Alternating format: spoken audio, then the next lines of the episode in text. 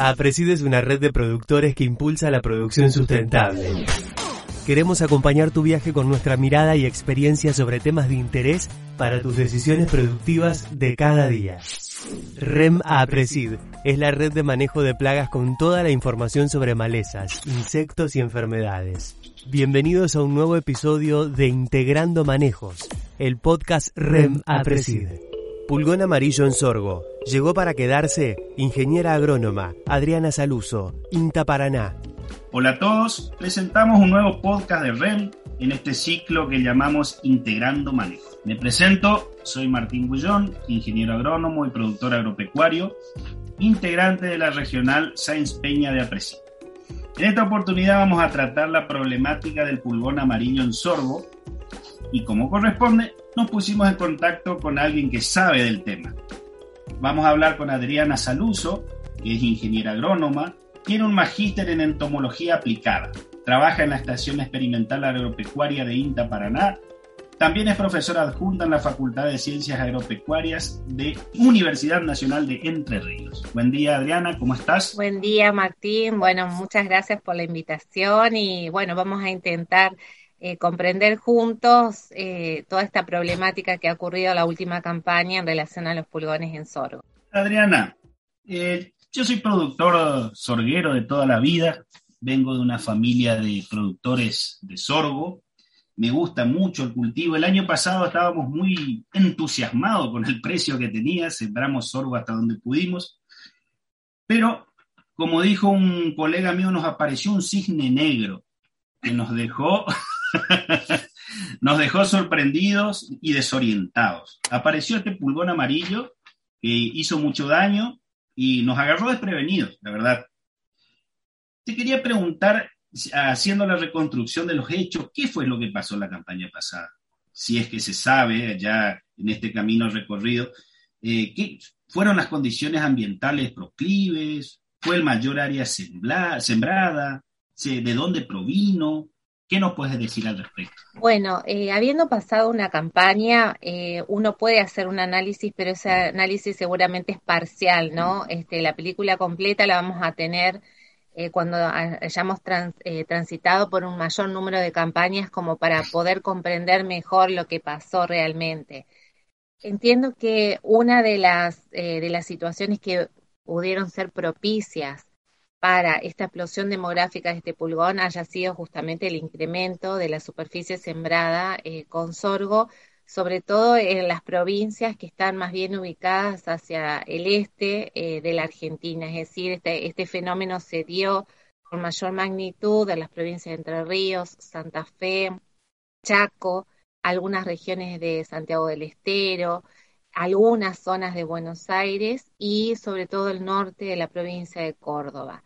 Entonces, indudablemente, eh, nosotros, por la ubicación de nuestras provincias, estamos muy en contacto con lo que acontece en otros, en otros países como Brasil, y seguramente eh, por el tráfico, por las, las, condiciones de comercialización, seguramente también eso eh, propició a que en ese transporte haya llegado también estos pulgones, eh, en fin, em, la aparición de las nuevas plagas se da por una eh, confluencia de, varios factores y entre esas eh, que realmente los, individuos, los factores bióticos tengan disposición o disponibilidad de hospedante y en este caso se amplió, digamos, la superficie de sorgo y por otro lado también otra de las causas de la aparición de plagas es esto de la comercialización. Así que bueno, eso podrían ser a priori las circunstancias eh, que dieron origen a esta explosión demográfica. O sea que sería la, la mayor área sembrada, podría ser mm, tener más importancia que alguna condición climática que haya. Más que climática, más que climática, Martín, entiendo también que em, las condiciones estas que yo te estaba mencionando de, de transporte, eh, favorece mucho también la aparición de nuevas plagas. Por ejemplo, em, en la zona toda de, África no estaba presente la cogollera y, la cogollera se dio esta dispersión tan importante a través de un, eh, de, un avión que transportó plantines desde Estados Unidos a este, África, entonces ahí se dispersó la plaga. Es decir, que eh, muchas veces las condiciones de transporte hacen que una plaga aparezca en un lugar donde no había. Más que las condiciones en sí, porque mm, eh, si vos te eh, referís a justamente a Melanaphysis sacari, que es el pulgón amarillo que lo tuvimos presente en esta campaña en sorgo, ya estaba presente en la Argentina desde el año 84, pero circunscripta únicamente a caña de azúcar y a Tucumán entonces, eh, eh, durante el 84 hasta ahora han aparecido condiciones ambientales diferentes que podrían haber favorecido la dispersión, pero esto no ocurrió. Adriana, ya, ya pasando a las características del insecto, ¿nos podrías eh, enseñar cuáles son las características morfológicas para su identificación, cómo son sus hábitos y cuál es el daño que produce en el cultivo? Bueno, estos son eh, pulgones eh, muy diminutos que tienen más o menos entre 1,5 y 2 milímetros, son muy pequeños, eh, son de coloración amarillenta, la parte final de las patas es de coloración oscura, así como la parte final también de las antenas. Y otra de las características es que la cabeza presenta como una sinuosidad interesante. Y hay algunos ejemplares que podrían llegar a tener a nivel de las pleuras, o sea, a nivel de los costados, vamos a decir así, de del abdomen, unas pintitas de una coloración más bien rojiza. Eh, por la ubicación es interesante también saber que eh, se ubican estos pulgones en el en vez de las hojas, es decir, en la parte de abajo de las hojas, y con respecto a los daños, eh, producen dos tipos de daños. Un daño directo, que es a través de la succión de la savia, y posterior eliminación del exceso de líquido, que eso eh, se emite en forma azucarada, que por eso se provoca la melaza, que es esa cobertura azucarada que tienen sobre las hojas, que a su vez propician eh, la producción de un hongo, que un hongo, digamos, que no, no le causa daño a la planta en sí, pero sí este, produce la, la famosa fumagina. Y hay algunos reportes también que dan que este, que este pulgón puede transmitir algunas virosis, pero por lo menos por ahora no lo tenemos constatado en la Argentina. te comento un daño que, que yo no, no, lo había visto en, lo que había leído en su momento, es la, la muerte parcial o total de la panoja. Ajá. Eh, yo tuve lotes de sorgo que parecía que se le había aplicado un graminicida, o sea, estaba la planta verde y la panoja muerta. Sí, eh, hay algunos casos, eh, sobre todo también en, México, reportan mucho ese daño. Eh, nosotros no visualizamos, eh, por lo menos en la provincia de Entre Ríos, justamente ese tipo de daño. Sí, digamos, a nivel de clorosis en las hojas y, digamos, marchitamiento de esas hojas por exceso de producción, digamos, de, o por exceso de, de, de, formación de colonias que impide todo este proceso fotosintético, pero específicamente la emisión de la panoja este, no, no tuvimos precisamente ese daño. Es probable que en otros lugares esto haya acontecido. Eh, Adriana, hoy hablaste del, transporte eh, como medio de diseminación de esta plaga, pero también sabemos que el pulgón vuela. ¿Se sabe cuánto puede volar? Pues yo puedo hacer bien la tarea a nivel lote, puedo eliminar el sorgo de Alepo, puedo eliminar el sorgo guacho, pero también me puede llegar del campo de los vecinos o de otra provincia, entiendo. Los pulgones en general, el medio de dispersión es a través del viento, o sea, los, pulgones, las hembras aladas, se dispersan eh, llevadas justamente eh, por el viento. En este caso puntual no he leído específicamente si se ha estudiado, se ha evaluado eh, la capacidad de dispersión en cuanto a kilómetros que pueden hacer estos pulgones, pero en línea general los pulgones así en general pueden llegar a volar más de 100 kilómetros, es decir, que eh, el viento es un medio de dispersión muy importante. Pero también hay que considerar que eh, los mayores eh, daños normalmente se producen por este, colonias que ya están establecidas en los lotes donde, donde se va a producir sorgo. Eh, si ustedes observan lo que pasó en este invierno, muchas de las colonias, si bien las colonias fueron menos numerosas, pero permanecieron en aquellos sorgos que no alcanzaron a morirse por condiciones de bajas temperaturas. Entonces nosotros los hemos seguido monitoreando durante todo el invierno y realmente el sorgo de Alepo eh, sirve como refugio. Entonces en, en los actuales sistemas ya lo tenemos presente a este pulgón porque prácticamente pasó el invierno, no se murió y eh, podemos llegar a tener una mayor probabilidad de encontrar infestaciones en la próxima campaña. Bueno, entonces tenemos que estar atentos al monitoreo. ¿Nos podrías explicar cómo, cómo sería, eh, cómo deberíamos hacer un correcto monitoreo y cuáles serían los umbrales como para decidir una aplicación? En realidad, eh, todo lo que sea eh, monitoreo, umbrales, este, técnicas de manejo, eso todo, todo eso lo tenemos que ajustar para nuestros sistemas porque todo lo que tenemos, toda la información que tenemos proviene del extranjero. Al tener eh, solamente una campaña de experimentación, prácticamente esto eh, no lo podemos generar en una campaña. Sí es importantísimo, Martín, lo que vos estás mencionando, porque, bueno, no sé lo que pasa en tu provincia, pero por lo menos en Entre Ríos el sorbo es como que se monitoreó solo toda la vida, digamos. Es, decir, al no tener una plaga tan relevante que exija que estemos permanentemente observando el sorgo, prácticamente no había monitoreo, que esto fue también un hecho importante que hizo que el productor identificara las poblaciones cuando ya estaban instaladas. Entonces ahí la técnica de control, eh, digamos, es menos eficiente porque ya llegamos con una población muy relevante de pulgones, afectando prácticamente todas las hojas de la planta de sorgo. Entonces, la idea sería, en esta campaña apenas sembremos sorgo, comenzar con los monitoreos, porque tampoco, por ejemplo, nosotros sabemos eh, en qué momentos realmente se produce el pico poblacional, es decir, si eso ocurre en estados vegetativos o en estados eh, más bien reproductivos.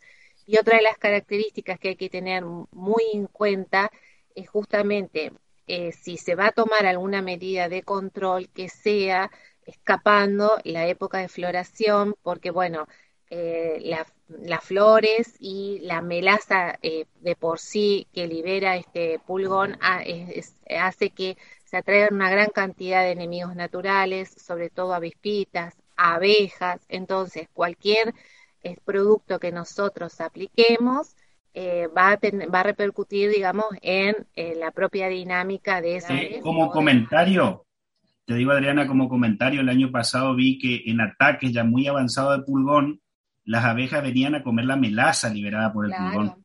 Claro, sí, Entonces, no deberíamos llegar a ese punto, a que vengan las abejas. Tendríamos que tratar antes. Exactamente. Y por ahora, eh, la recomendación es hacer este monitoreos en varios puntos del lote cuanto mayor sea la cantidad de plantas que revisemos, mayor va a ser, digamos, este, eh, o más certera va a ser la toma de decisiones. Lo ideal sería revisar tanto hojas del estrato superior como del estrato inferior, recordar que este pulgón siempre empieza a colonizar desde las hojas inferiores y va ascendiendo, entonces nosotros tenemos que tratar de ver primero dónde está, eh, si está en las hojas inferiores, entonces es muy probable que siga ascendiendo si nosotros no eh, ponemos algún tipo de freno. Y eh, tratar de observar entonces varias plantas en forma aleatoria, porque estos pulgones tienden a tener una distribución más bien agregada, o sea, estar juntitos en varias plantas. Entonces, si nosotros monitoreamos varias plantas seguidas, vamos a como a exacerbar este, la, la presencia. Entonces es conveniente siempre hacer eh, monitoreos de plantas en forma aleatoria. Como se dice en el campo, por manchones. Claro, por manchones están ubicados por manchones. En, general los insectos eh, tienen ese tipo de distribución, se hace más bien por manchones. Y con respecto a los umbrales de daño, uno puede tomar como referencia a los que se promocionan en el extranjero, que es previo a la floración, 20% de plantas que tengan em, aproximadamente colonias entre 50 y 125 pulgones por hoja y eh, después de la floración un 30% de plantas con esas infestaciones entre 50 y 125 pulgones por hoja. Básicamente ese sería el criterio que uno tendría que optar eh, para tomar alguna decisión. El año pasado apareció en mi zona hacia fin de año, principios de enero, ¿Es probable que este año ya aparezca antes en algunos sorgos tempranos? Por lo que nosotros estuvimos viendo, eh, por ahí lo temprano para vos puede ser lo tarde para mí o al revés. Em, nosotros, por ejemplo, en sorgos sembrados en septiembre es como que las infestaciones fueron eh, más leves. Ahora, en sorgos que se sembraron a partir de octubre, noviembre, tuvieron grandes poblaciones. Entonces, quizás también la fecha de siembra podría estar jugando este, algún rol, digamos, en, la, en esa capacidad de producción de colonias. Adriana, ¿existe alguna vinculación entre la presencia de plaga y las prácticas culturales, o sea, siembra directa, rotación o no rotación. Eh, ¿Puede impactar esto en la plaga? Puede impactar, sí, sí, puede impactar, pero nosotros no tenemos identificado qué práctica es la que realmente podría estar impactando. Eh, indudablemente, eh, las condiciones de, tener un hospedante alternativo eh, favorece a, este, a tener mayores infestaciones. Por lo pronto, eh, nosotros no tenemos el registro todavía de que podría estar este, utilizando otros pedantes. Sí tenemos algunos datos, como por ejemplo nosotros acá hemos encontrado en avenas espontáneas de presencia de este pulgón, pero básicamente eh, en cultivos todavía no entonces no sabemos si, eh, si podría llegar este, a, hacer otros o, a tener otros hospedantes alternativos que nos pudiera estar este, implicando algún manejo previo a la siembra del sorgo, por ejemplo en cultivos de trigo, por decirte, o en cultivos de cebado, centeno. Todavía no hemos tenido registro de colonias en esos. Y en mi zona tenemos un gran problema con el sorgo de Alepo. Claro. Que sorgo de Alepo hay en todos lados en todas las banquinas y lo encontramos en el sorgo de Alepo. Sí, el sorgo de Alepo en realidad eh, vos tenés ahí como una dualidad, porque por un lado es reservorio de los pulgones, pero nosotros en, en los relevamientos que estamos haciendo en sorgo de Alepo vemos que tiene un alto tazo, una alta tasa de parasitismo sobre todo por pero sea, las avispitas, esa, esa típica este, forma de momia que se dice, bueno, encontramos muchos pulgones amarillos parasitados por estas avispitas. Por otro lado, sí, bueno, condiciones que se dieron eh, en otros momentos, pero sí en el invierno que hubo muchas precipitaciones, por lo menos en, nuestra zona, esos, esos este, pulgones también estuvieron alcanzados por entomopatógenos, entonces al mismo tiempo, además de ser fuentes, digamos, de, pulgones, también el sorgo de Alepo alberga, digamos, enemigos naturales que van a estar controlando esa población. Pero indudablemente cuando se dan las explosiones no alcanza la densidad de enemigos naturales para que hagan el control eficiente. Adriana, hablamos de cuáles son las condiciones que predisponen a la diseminación del insecto, hablamos de enemigos, de, perdón, de hospedantes alternativos, hablamos de cómo monitorearlo. Pero vamos ya a la, producción de sorgo. ¿Qué herramientas yo tengo para prevenir eh, el ingreso de la plaga al cultivo, para que el ingreso de la misma cause menos daño y después ya yendo al control? ¿Qué podemos hacer una vez que se instala el insecto y ya está en una población por encima del umbral? ¿Qué herramientas tenemos?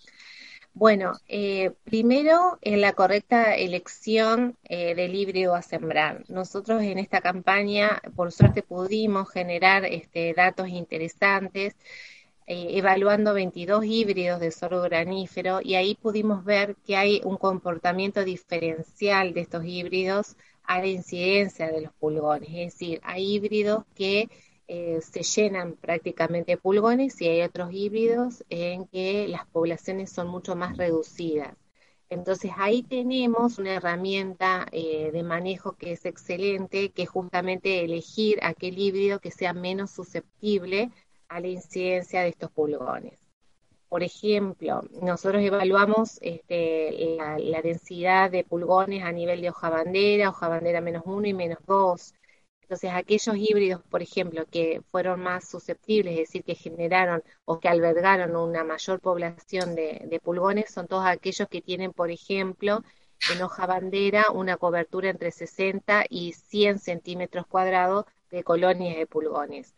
Y aquellos híbridos que funcionaron mejor, o sea, que le hicieron frente a estas infestaciones tan importantes de pulgones, son aquellos que tienen menos de 10 centímetros cuadrados de hoja utilizada justamente por pulgones. Entonces, esto es un componente interesante a tenerlo en cuenta.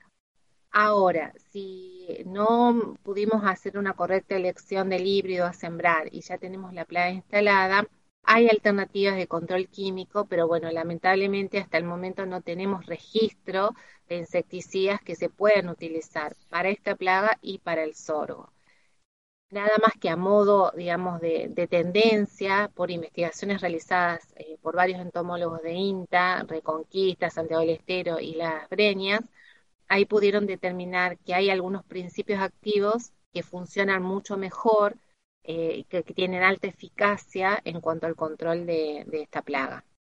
que son básicamente a base de este, imidacloprid, sulfoxaflor y tiametoxam más lambda-cialotrina son los principios activos que mejor funcionan para el manejo de esta plaga. Pero de todas maneras hay que tener en cuenta estos, estas dos cuestiones. Una es no menor, que es el registro, y otra no menor, que es evitar hacer las aplicaciones en los momentos donde se maximizan los enemigos naturales y las abejas en general. Yo creo que tan importante como el principio activo también es la calidad de aplicación. Sí, eh, claro.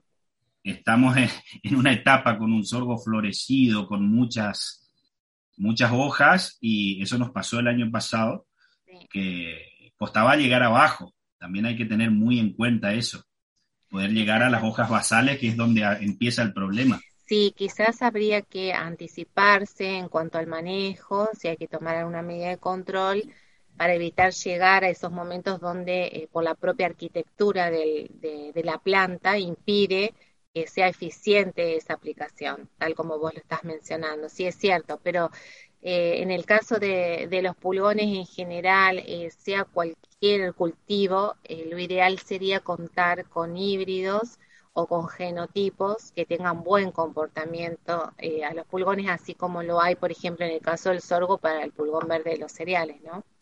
Adriana, ¿y los enemigos naturales, cuál es su rol? ¿Nos ayudan? Sí, bueno, eh, vos también hacías mención este, que se están alimentando de la melaza, hay una gran cantidad de vaquitas, de vaquitas que están predando los pulgones, eh, estamos viendo muchas crisopas, que también tanto, eh, digamos, fundamentalmente el estado larval de esas crisopas también consumen pulgones, vemos avispitas que están parasitando los pulgones, ayudan, por supuesto, al control, pero bueno, eh, cuando se producen estas densidades poblacionales tan altas, no hay enemigo natural que alcance como para este, modular naturalmente esa población de la plaga. Haciendo un resumen, ¿qué podemos decir, Adriana? ¿Llegó para quedarse el pulgón amarillo? ¿Fue, ¿Es una plaga de este año? ¿Va a seguir? ¿Qué creen mm, ustedes? Bueno, eh, entiendo que es eh, así como ocurrió en otros países como Estados Unidos y México, que se produjo esta explosión demográfica, se continuó quedando, digamos, en el cultivo.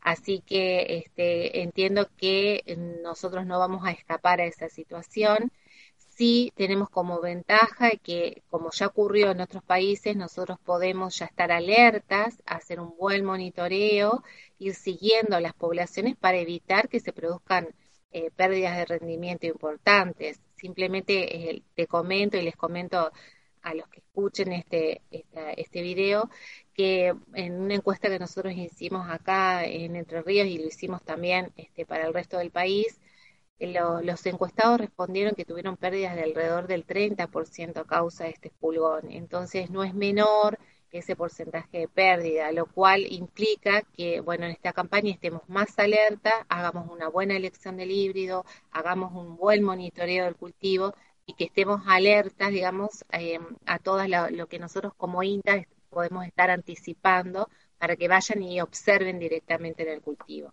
Bueno, ya para ir terminando, te hago una pregunta más general. ¿Cuál es tu opinión sobre el manejo integrado de plagas en el sistema productivo en nuestro país, Adriana? ¿Cómo está? Bueno, es una pregunta que uno puede desarrollar largo y tendido, pero bueno, eh, en síntesis uno puede decir que lamentablemente el manejo integrado de plagas eh, como paradigma en sí eh, tiene escasa adopción en los sistemas agroproductivos de nuestro país fundamentalmente porque el manejo integrado como paradigma implica una serie de tácticas y lo que normalmente se utiliza es una única táctica, que es el control químico.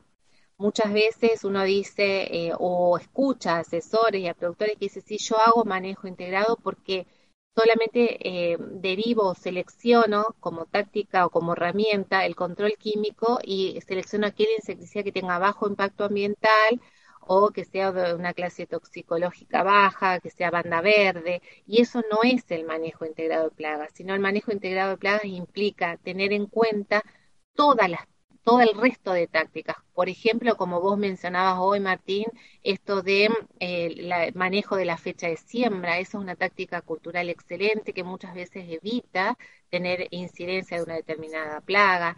También esto de incorporación de, cultivares que eh, sean mejorados genéticamente, de tal manera que implique un menor uso de, insecticidas. Y por otro lado también hacer un correcto manejo del ambiente. Es lo que se conoce como eh, control biológico por conservación, es decir, dejar áreas, sitios o zonas dentro del establecimiento con vegetación espontánea, natural, que sea fuente de enemigos naturales que después puedan estar regulando las poblaciones de la plaga.